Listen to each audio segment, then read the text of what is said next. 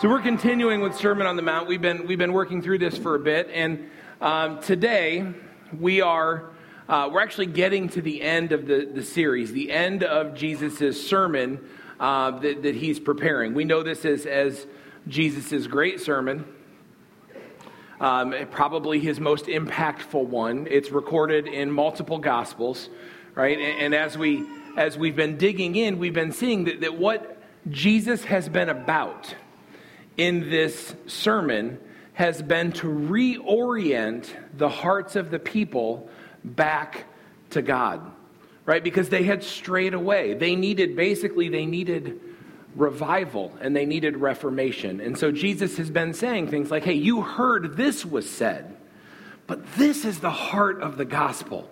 This is the heart of the law. You've heard it said this way, but this is the way that God always intended you to think about it and respond. You, you've heard the Pharisees teach you this, but this was God's intention for you, and it's deeper and richer and it's more than you thought it was. And this is the tradition of how you act and how you behave and how you respond. But this, this is what God wants you to do when you interact with other people. And He's been offering that reframe, that reformation for us as we've worked through this. And so today, as we continue, uh, we continue to look at the heart and how a heart that's dedicated to God will pour out behavior that is decidedly Christian. A heart that's not dedicated to God can't do that. Right? It doesn't mean that it's always wicked and bad, right? But it's not decidedly Christian. But when your heart is dedicated to God, when you're right with God, when you've made yourself obedient to Him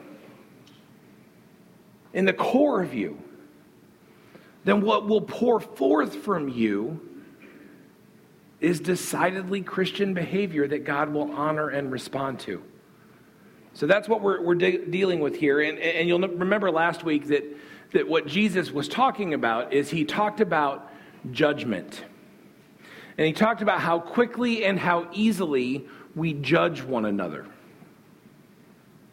And that if you are a person who finds yourself being judgmental, right, then that judgmentalism is an indicator that your heart's not quite right. Now, we have sound, sober minded judgment about things, and we're supposed to. But that's a far cry from a spirit that's judgmental.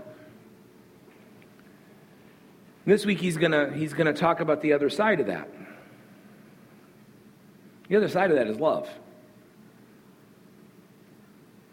Now, here, here's the problem being not judgmental is good, right? Jesus says, Judge not, lest ye be judged. And the idea is not that, oh, well, you can't have any sober judgment. Of course, you judge, but being judgmental is wrong. But the problem is, sometimes we think, well, if I'm not judgmental, then I'm good. But a lack of judgment doesn't equal love. A lack of judgment, right? Refusing to be judgmental is good, but that's not what it looks like to be loving and gracious and Christian in your behavior. That's just the negative side of it. It's just leave that out, but that's not all the way. You can't claim to be loving simply because you're not being a judgmental jerkish kind of a person. Now, don't be jerky, don't do it. But that's not love.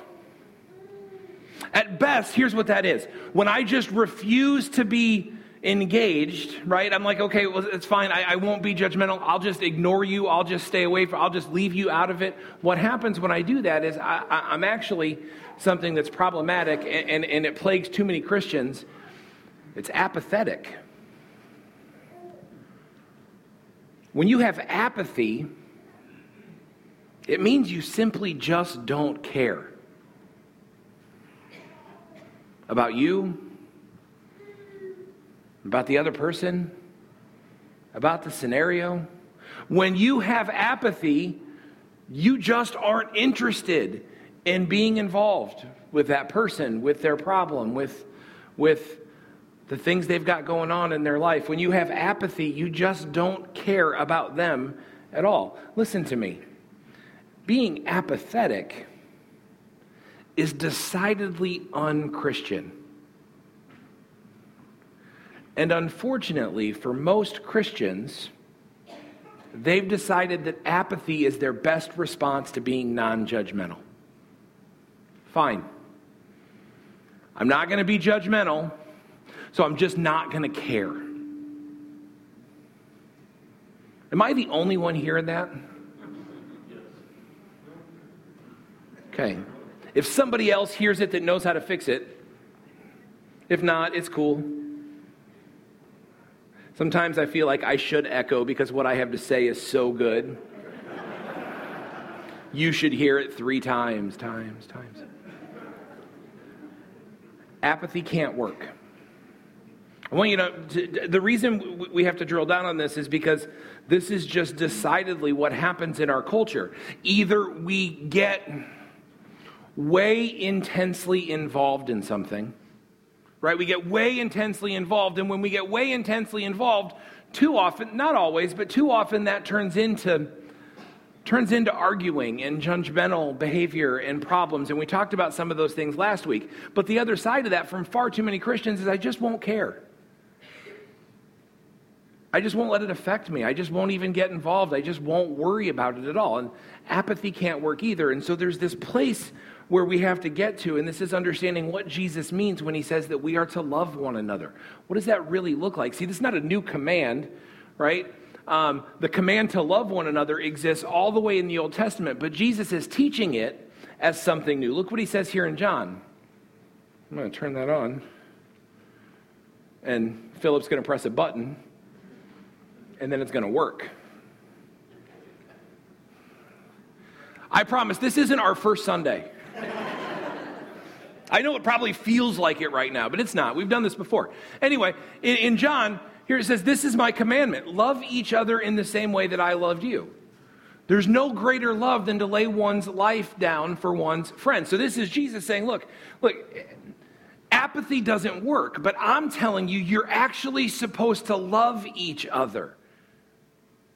You're supposed to love each other in a significant kind of a way. You're supposed to love each other in a way where you are actually willing to give up everything for the sake of someone else.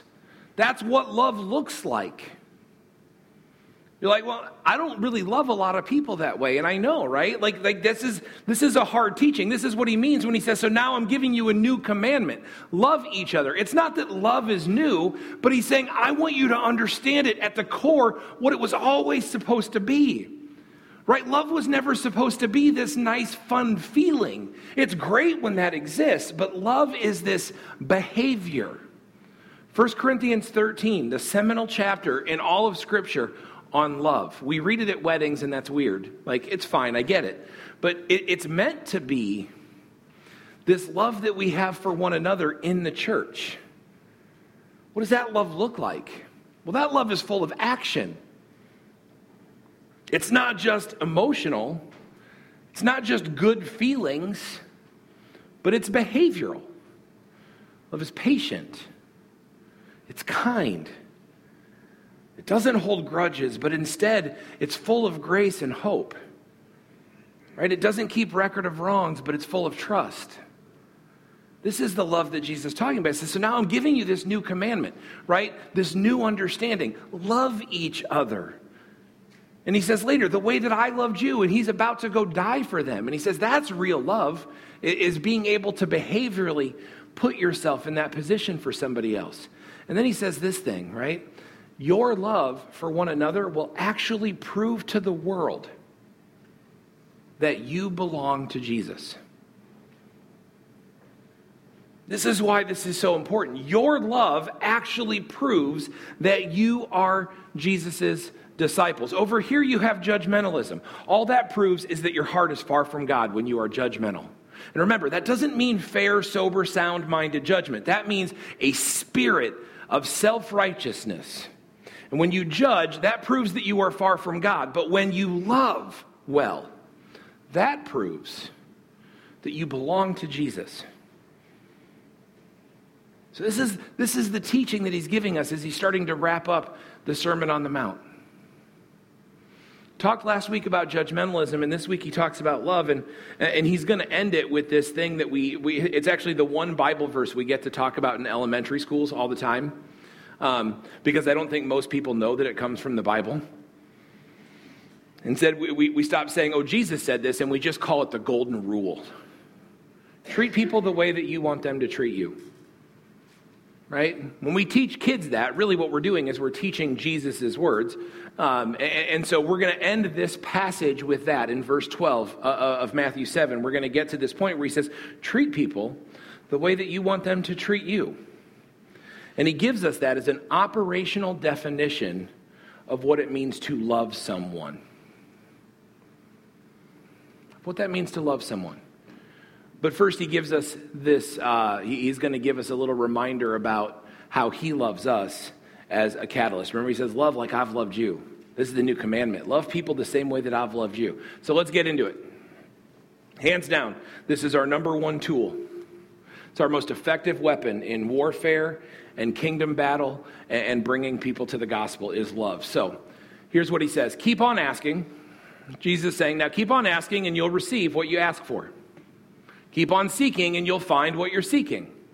Keep on knocking and the door will be open to you. For everyone who asks receives, everyone who seeks finds, and everyone who knocks, the door will be opened. And so, uh, right, right, right here, we have this, this little um, it's almost like an interlude. If you're following along in the whole Sermon on the Mount, you're like, well, this isn't really about loving other people, but it is. It, it's sandwiched, right? He says, don't be judgmental, right? That's decidedly unchristian. Don't be judgmental. Okay? And then he's going to say, so, so love people by treating them the way that you want them to treat you. And then in the middle, he has this little thing on prayer, right? So it feels like it's a side note, but it's really not. What this is, is promise and proof. Right? He's saying, look, you can do this. Right? I want you to love people the way that I love you. Now listen to how much I love you. Listen to what I've done for you, what I will do for you. So he says, keep on asking. He's like, you, you know how much I love you. You know how much I care for you. You know what God will do for you. Keep on asking. Because when you keep on asking, God will answer you. And when you keep on seeking, God will bless you with finding what you're looking for. Keep knocking on the door because God will open it for you.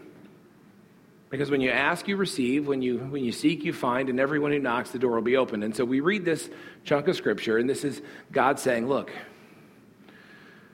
I love you. And here are the promises that I'll make for you. Now, right away, some of you need me to, to slow you down.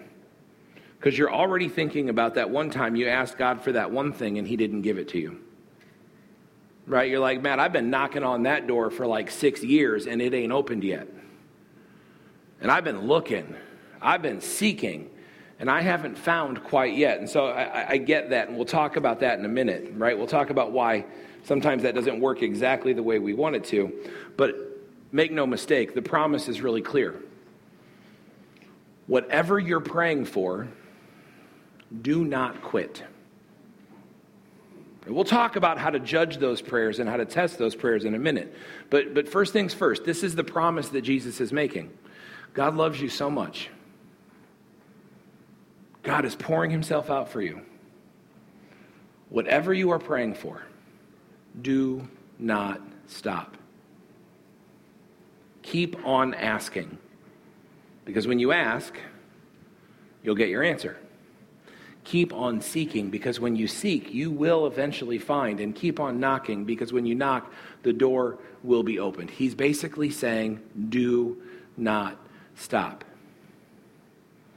So here's my question for you. Before we go any, anywhere further, we're just going to pause here for a second. And I'm just going to ask you what are you praying for? Mean, I don't, I don't know your life, at least not all of you. Some of you, I know what you're praying for, but some of you, I, I don't know what you're praying for. But what are you praying for? Because God says, don't stop. Don't stop. Is it for your kids? Can I just say this? I hope it's for your kids. Parents, if you're not praying for your kids, then with all due pastoral respect, you're doing it wrong. Is it for your grandkids? I know you're thinking, Matt, which one do I pray for, my kids or my grandkids? If you've got both, both of them. Pray extra long, right? By the time you get grandkids, you've got less to do. The next time your kids call you and are like, hey, can you watch the kids today? Can you watch the grandkids? You're like, no, I'm busy praying for them. they can't come over. It might be counterproductive. I don't know. I don't have grandkids yet, so I don't, I don't, I don't, I don't know if that's how it works or not. But, but if you're not praying for them, is it your spouse? To your marriage? For your coworker that doesn't know Jesus? Oh, for the love of God, please tell me, please tell me that it's your government. Good, bad, or otherwise, man, they need your prayers. They got a lot on the table. It's For your enemies? Because Jesus told us already in the Sermon on the Mount pray for your enemies, pray for those who persecute you. You praying for them?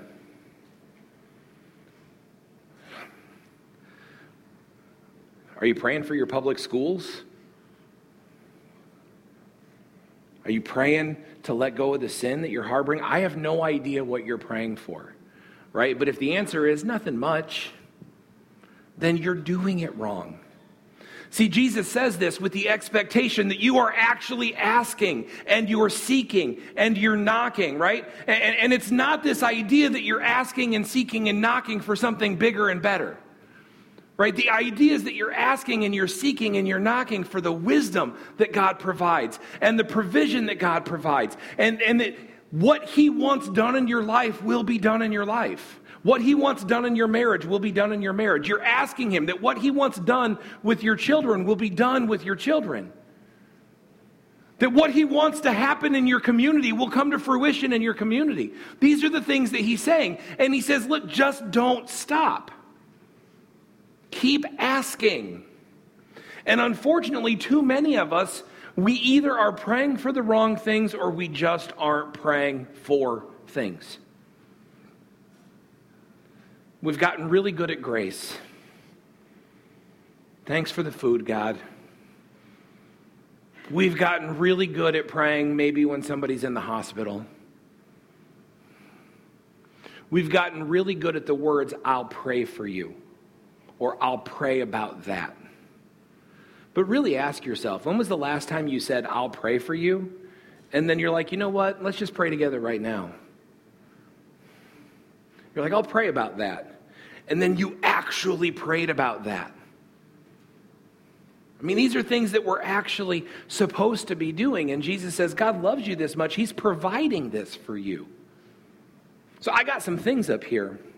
You can come get them now if you want. These are just examples of things that we have in the church.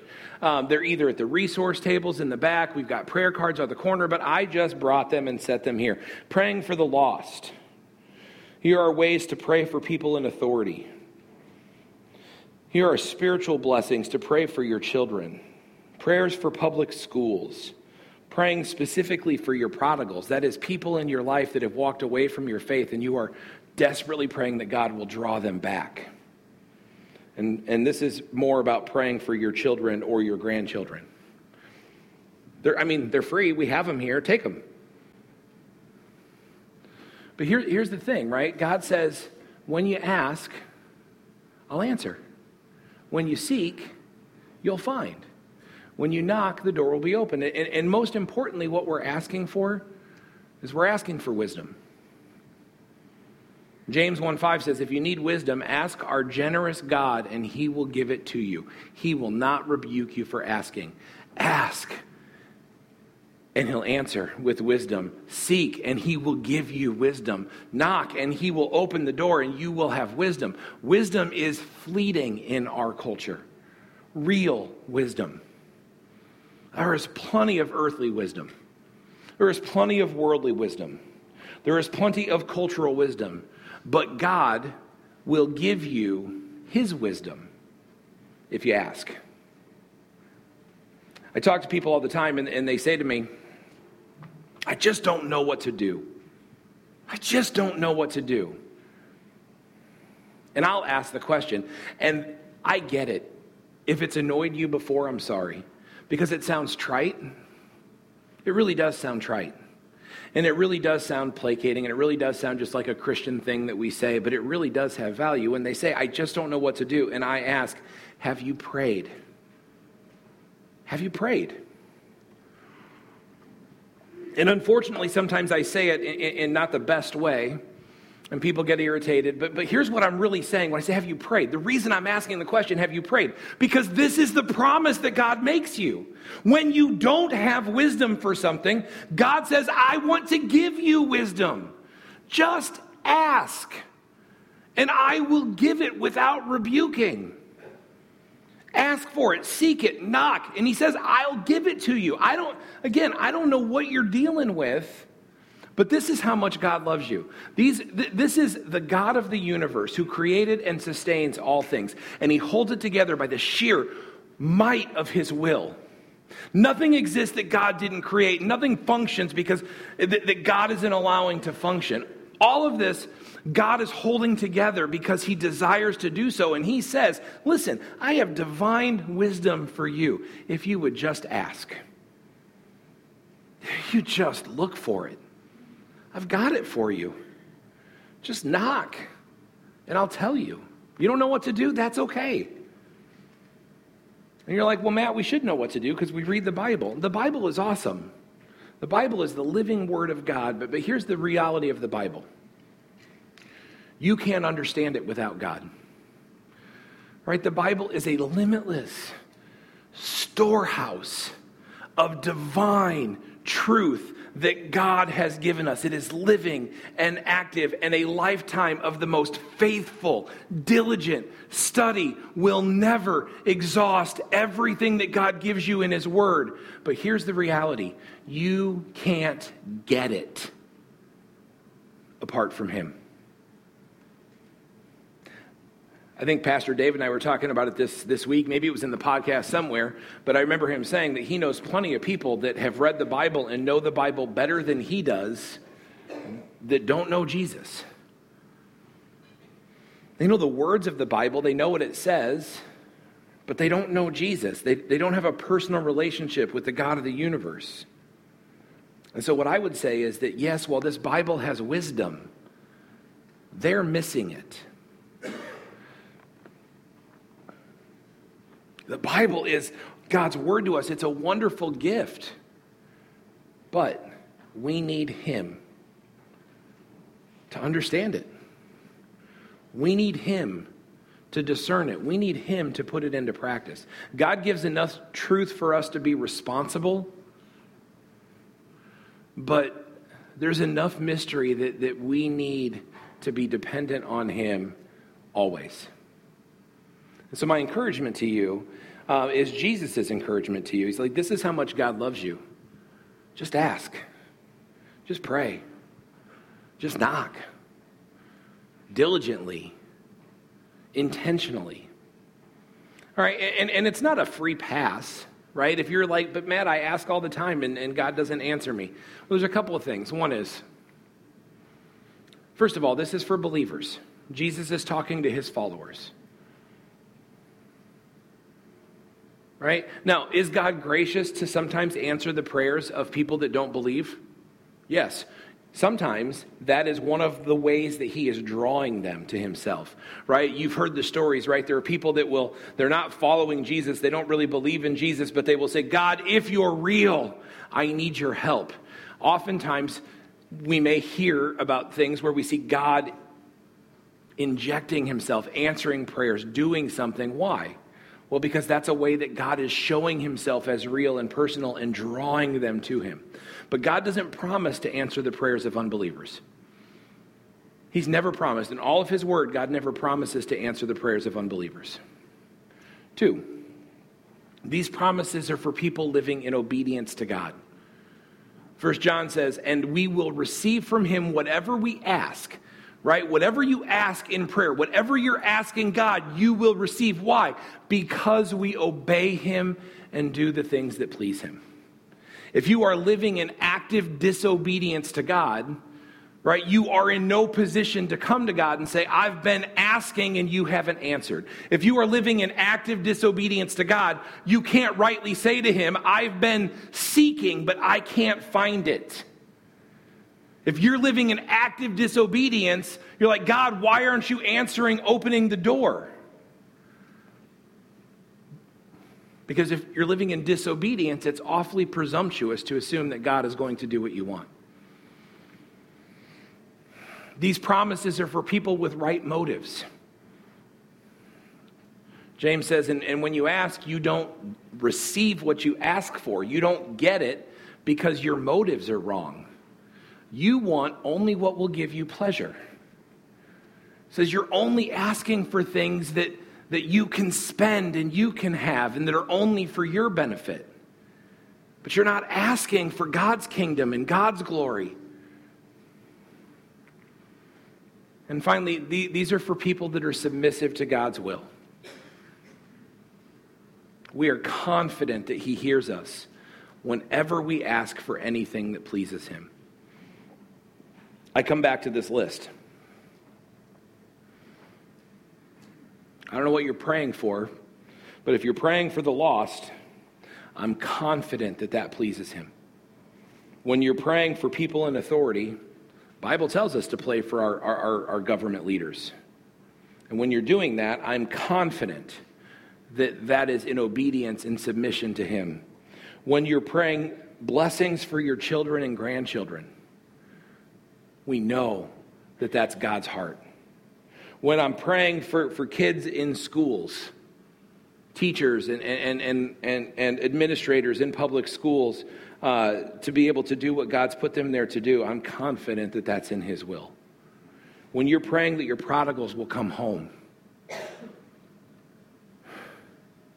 and will return to the truth that they were taught, I promise you that is within God's will, right? Sometimes we think, well, God's not answering my prayers. Sometimes we need to take a look at what we're praying for and how we're praying. And we also need to get comfortable with this idea of perseverance. Because what God doesn't put on that promise is a clock. God does not say that, hey, by the end of the day on Friday, I will answer you. God doesn't say, if you knock, I will make sure the door gets opened right away. God doesn't say, if you seek, I will make sure that you find it this morning. But there's perseverance at play here. But don't quit. This is how much God loves you, and these are the promises that He has for you. And then uh, in, in the next verses here, He gives us proof of this promise. He says, You parents, if your children ask you for a loaf of bread, would you really give them a stone instead? Or if they ask you for a fish, do you really give them a snake? Luke, if you read Luke's account, um, he adds uh, that Jesus shared another example. If they ask for an egg, would you really give them a scorpion? Right? His point is, of course you wouldn't do that, right? Of course you wouldn't do that. You parents, right? If your kids asked you for something good, you would not give them something bad instead. You wouldn't give them something hurtful. You wouldn't give them something dangerous. If they ask you, right, your job as a parent is to, is to provide for and protect and help your children. If they asked you for this help, you would not scorn them and you would not do something to intentionally harm them instead. Now, some of you are thinking, ah, I know some adults that might do that. Unfortunately, some of you might be thinking, I had one of those parents that instead of protecting me and helping me, they hurt me. And here, here's what I would say is, is that that actually goes along with the thrust of what God is saying here. Because what God is saying is if that happened, we all would recognize that as evil. Because we parents, right, we inherently know what it means to protect and give good gifts to our children. We're not perfect. He says we inherently know that. Of course, we wouldn't do harm to them. And if we wouldn't do harm to them, this is his point. If you sinful people know how to give good gifts to your children, how much more will the Heavenly Father give good gifts to those who ask him? See, this is, this is Jesus saying, look, as parents, we know that we want to give good things to our kids and protect them. We know that, right? We know that if it's good for them to have it, we want them to have it. We know that if it's dangerous for them to have, that, we, that, that we're going to be smarter than them and we're going to be an authority and we're going to protect them from that. You, as parents, inherently know this. And you, parents, he says, are sinful. Now, that doesn't mean that you're evil parents. What it means is that you're a product of the fall. When he says sinful, what he means is that you are inherently broke. And I know when I say that, it drives some of you nuts. You're like, the message of Christianity is you suck. That's actually not the message of Christianity. I got that email once, right? Like, stop telling us that we're bad. Stop being human, I guess. I don't know right? Like, like this, he's not saying you're, you're unethical, terrible, awful people. What he's saying is your heart is wrong. And it was wrong by nature of the way that you were born. You're, you're just, remember, we've used this analogy before. You're a square and you should be a circle. You just don't fit the way God designed you to fit. Because you're off, you, you can't do things the way that God desires you to do them. You need a new heart. That's what salvation is, right? I'm dead to the old self. I'm alive to the new self. I'm born again. The Holy Spirit now lives in me, and now I have a new way of being. He says, but, but you parents, you, it's wrong, right? It's not the way it should be. But even you know that you want to do good for people. Even you know that you want to pour yourselves out for the sake of your kids. Yes, you don't have the same heart that you were supposed to have because of the sin in the world and because you're born in sin and because all of this. The fall happened, but, but even you know this. And if you know this, how much more can you trust the God of the universe to give you good things? To give good gifts to those who ask Him. So here's the thing God is basically saying, Do you not see? Do you not see how much God loves you? And what's the command? Love people the way that I've loved you. And you're like, okay, well, Matt, how practically am I supposed to love people like this? I can't give them everything they ask for. I can't open every door they're trying to knock. Right? I can't I can't fix all of their problems. I can't help them find everything they've lost. Man, I can't even help my kids find their shoes. Travis is umpiring baseball these days, and, and he has one. Actually, I think he has two now. I made him go buy another one. But he had the all important clicker. You can't umpire without a clicker. And he's like, I know that my game starts in 15 minutes and I should be there already, but I'm just now starting to think about do you know where I put my clicker? I can't even help him find his clicker. In his car, by the way, where it should have been. So good for him right? But, but how am I supposed to help other people? How are we supposed to love this way? We know that judgment is wrong. This is, this is the whole context. If we look at it, I mean, we're taking it apart week by week, but if we look at it together, judgment is no good. An attitude of judgmentalism is problematic, right? Here we see, okay, wait a minute. I'm supposed to love. Here's how God loves me. And he says, love people like that. Now I'm in this place where I'm like, okay, but how? But what do I do? And he says, well, here, here's how it works do to others whatever you would have them do to you. That's the essence of all that's taught in the law and the prophets, all that's taught in the Old Testament. Uh, Jesus sums it up this way in Matthew 22 Love God and love people. Love the Lord your God with all your heart, soul, mind, and strength. And the second is just like it love your neighbor as you love yourself. Do to people what you want them to do to you. And listen to me while we may teach that in preschool, that is something that is decidedly Christian. That philosophy, that command exists nowhere else outside of the Christian faith. Because nowhere else do we have the selflessness, the selflessness to say that I will treat you like I wish you were treating me. Because here's the thing that Jesus isn't saying He's not saying treat others based on how you expect them to treat you. Because if I treated people the way I expected them to treat me, some people I would treat well, some people I wouldn't. Because I expect some people to treat me well, and I expect others to be hurtful and mean and harsh. He's not saying treat people how you think they're going to treat you. Right? How you think they should treat. Well, I think they should be nice to me, so I'll be nice to them. That's not what he's saying. And he's not even saying treat them the way they've treated you in the past. Right? Well, they've been mean to me, so I'll be mean back. But I didn't start it, they did. Or they've been nice to me, so I'll be nice to them. Because, you know, they started it and I should, I should keep it going. No, what Jesus says is treat people the way that you want them to treat you, regardless. Regardless of what they're going to do. That's the last command he gives in this. He's like, so, so here's the deal. Don't be judgmental because judgmental shows that you're not from God. But that's not enough. You can't just be apathetic and ignore them. You have to do something. You have to love them. Here's God says, "Here's how I love you." And so I want you to love them in that same way. And we're like, "Well, what does that look like?" And Jesus says, "Here's what it looks like. Treat them the way that you want them to treat you." This is how this all plays together. Now, the only way we can do that is through God's provision. Romans 5 5 says this, and this hope will not lead us to disappointment, but look at this here. For we know how dearly God loves us because he has given the Holy Spirit to fill our hearts with love.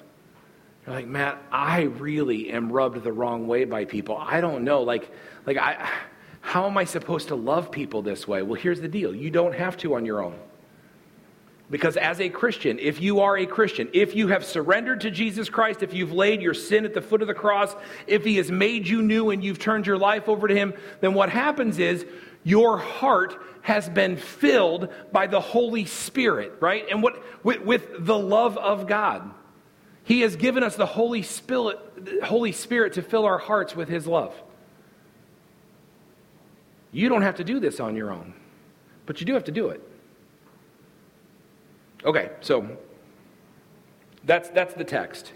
Right? That's, that's those verses that talk about God's promises to us, the proof of those promises, and that, look, if, if we know how to do this for our own kids and our families, then certainly we can trust God to do it for us. And, and if God loves us this way and we're supposed to love people in turn, what does that look like? Well, it looks like treating people the way we want them to treat us. And in our community, right now, we have some real tangible opportunities to figure this out in real life. If you are unaware of some of the things that are happening in our community with um, libraries and city councils and petitions and all kinds of things, then consider yourself blissfully ignorant and that's not a bad thing in this regard. But I think most of us are aware of some things that, that we have going on in our community. And, and part of the problem is for Christians, all too often, people speak for us. And they assume intention on our behalf. And usually they're wrong, they're judgmental. Right? And that's fine. We're not surprised by that. We're not surprised when the world is judgmental. Remember, we've said this before. Earlier in this series, I think I, I even put the slide on the screen that basically said, look, the world will not love you for being a Christian. At best, you will be tolerated with suspicion. At worst, you will be persecuted. And we have that happening right now. Because we have some people in our community that have said, hey, wait, time out, right? In graciousness, right? They, they've spoken in graciousness. We're not sure. We're not sure that, that we love the agenda um, that's being pushed at our local library. Okay? And that's a fair conversation to have. Doesn't mean the library has to agree, but to have the conversation. Um, unfortunately, what that's come out as is people are bigoted, narrow minded, um, religious fanatics who are trying to control everybody. That's, that's the perception that exists. And that puts us in an awful, uncomfortable position. How do we respond? What do we do? Right? Because apathy doesn't work. Apathy is not a Christian response. Judgmentalism doesn't work because Jesus says that's really not a good response. Sober minded judgment that's mixed with love is what Jesus has very clearly called us to do over these past few weeks. Judgment that's sober minded and fair, that can express itself in a way that treats people the way that I wish they would treat me. This is the part of Christianity. Listen, listen really carefully to me, please, especially before you speak in the name of Jesus. This is the part of Christianity that is really messy. Grace can be really messy. To live this place where we're full of grace and full of truth can be really messy. And unfortunately, people that aren't Christians they aren't intending to live there. That's not what their goal is. And that's okay. We'll never be mad at, Christ- at people that aren't Christians for acting like they're not Christians. We're never mad at them for acting like they're not Christians. They're not our enemy, they're our mission.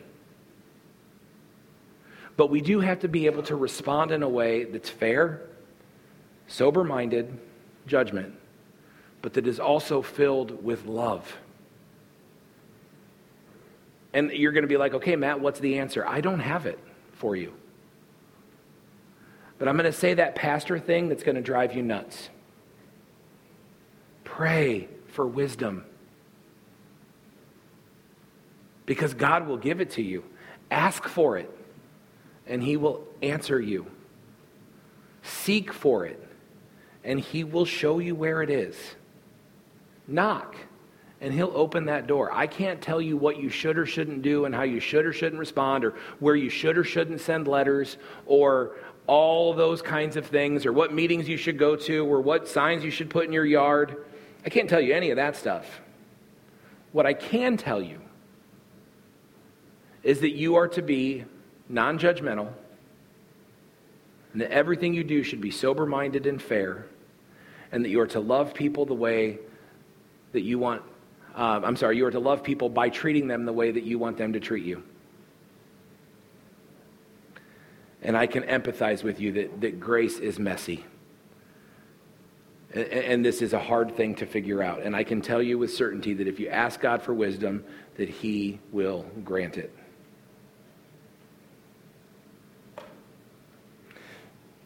And please, don't be surprised when people are unhappy with you because you love and honor God and do the things that He puts forth in His Word. That is not an indicator that you're doing it wrong. Satan sucks. And this culture that we live in is very good at making us sound with a couple of short phrases that you might see written on the sidewalk when you walked in is very good at making us sound hard hearted and bigoted. But we know better. We know better. We know what God's word says. We know the tension of messy grace that we have to live in. And we know that God will give us wisdom, and so this is where we live and this is what we do. So, I'm going to pray for us, and I'm going to practically ask you to go love people well. To practice sober, fair minded judgment, to, to, to ask God to help you quash the spirit of judgmentalism that might be in you, and to figure out what it means to love people in this context while also honoring and glorifying the God of the universe. And I'll offer this to you as well if you're curious, maybe you didn't see them and you'll see them when you go out. I mean, I don't I have no idea what climate change has to do with any of this. This isn't a conversation we've been having, but it was just taking off some talking points, I think.